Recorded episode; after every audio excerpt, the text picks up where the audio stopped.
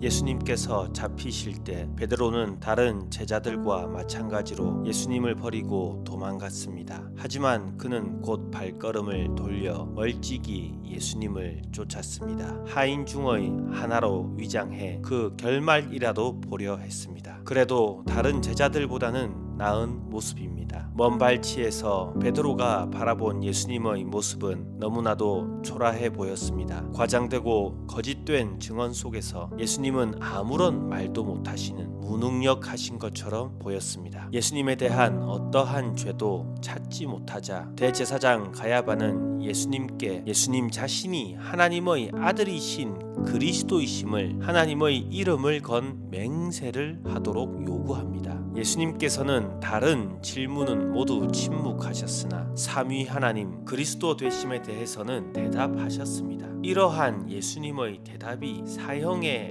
해당하는 판결의 명분을 준 것이 되어 버렸습니다. 침묵하셨어야 했습니다. 하지만 그렇게 하지 않으셨습니다. 베드로는 그렇게 지혜롭지 못한 어리석어 보이는 대답을 하시는 예수님을 또한 보았습니다. 얼굴에 침을 뱉어도 눈을 가리고 조롱하며 때려도 되는 예수님을 보았습니다. 그런 초라해 보이는 예수님을 본 베드로는 결국 그도 세 번이나 예수님을 조롱하며 부인합니다. 그리고 닭이 울었습니다. 베드로는 예수님께서 자신의 부인을 예언하신 지 반나절도 안 되어 무너진 자신의 모습을 보았습니다. 그는 통곡했습니다. 자신의 세 번 부인하는 모습을 아심에도 겟세만의 동산에서 기도하실 때 따로 데리고 올라가신 예수님. 그럼에도 불구하고 여전히 자신을 사랑하신 예수님의 모습이 베드로를 더욱 슬프게 심히 통곡하게 했습니다. 베드로를 향한 변치 않는 예수님의 사랑이 그를 더욱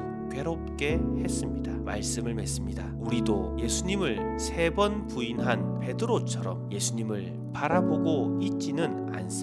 침묵하시는 예수님, 굳이 문제를 만드시는 예수님, 세상의 조롱에 아무것도 하지 않으시는 것처럼 무기력한 예수님으로 잘못 바라봄으로 인하여 예수님을 부인하는 삶을 살아가고 있지는 않습니까? 그것은 여러분의 삶을 심히 슬프게 만드는 것입니다. 심히 통곡하게 하는 삶이 아닌 예수님의 사랑을 누리는 삶을 살아가시기 바랍니다. 예수님의 사랑은 배신하지 않는, 실패하지 않는 사랑입니다. 그 변치 않는 이러한 실패하지 않는 사랑을 하시는 예수 그리스도께서 지금도 여러분을 사랑하고 계십니다.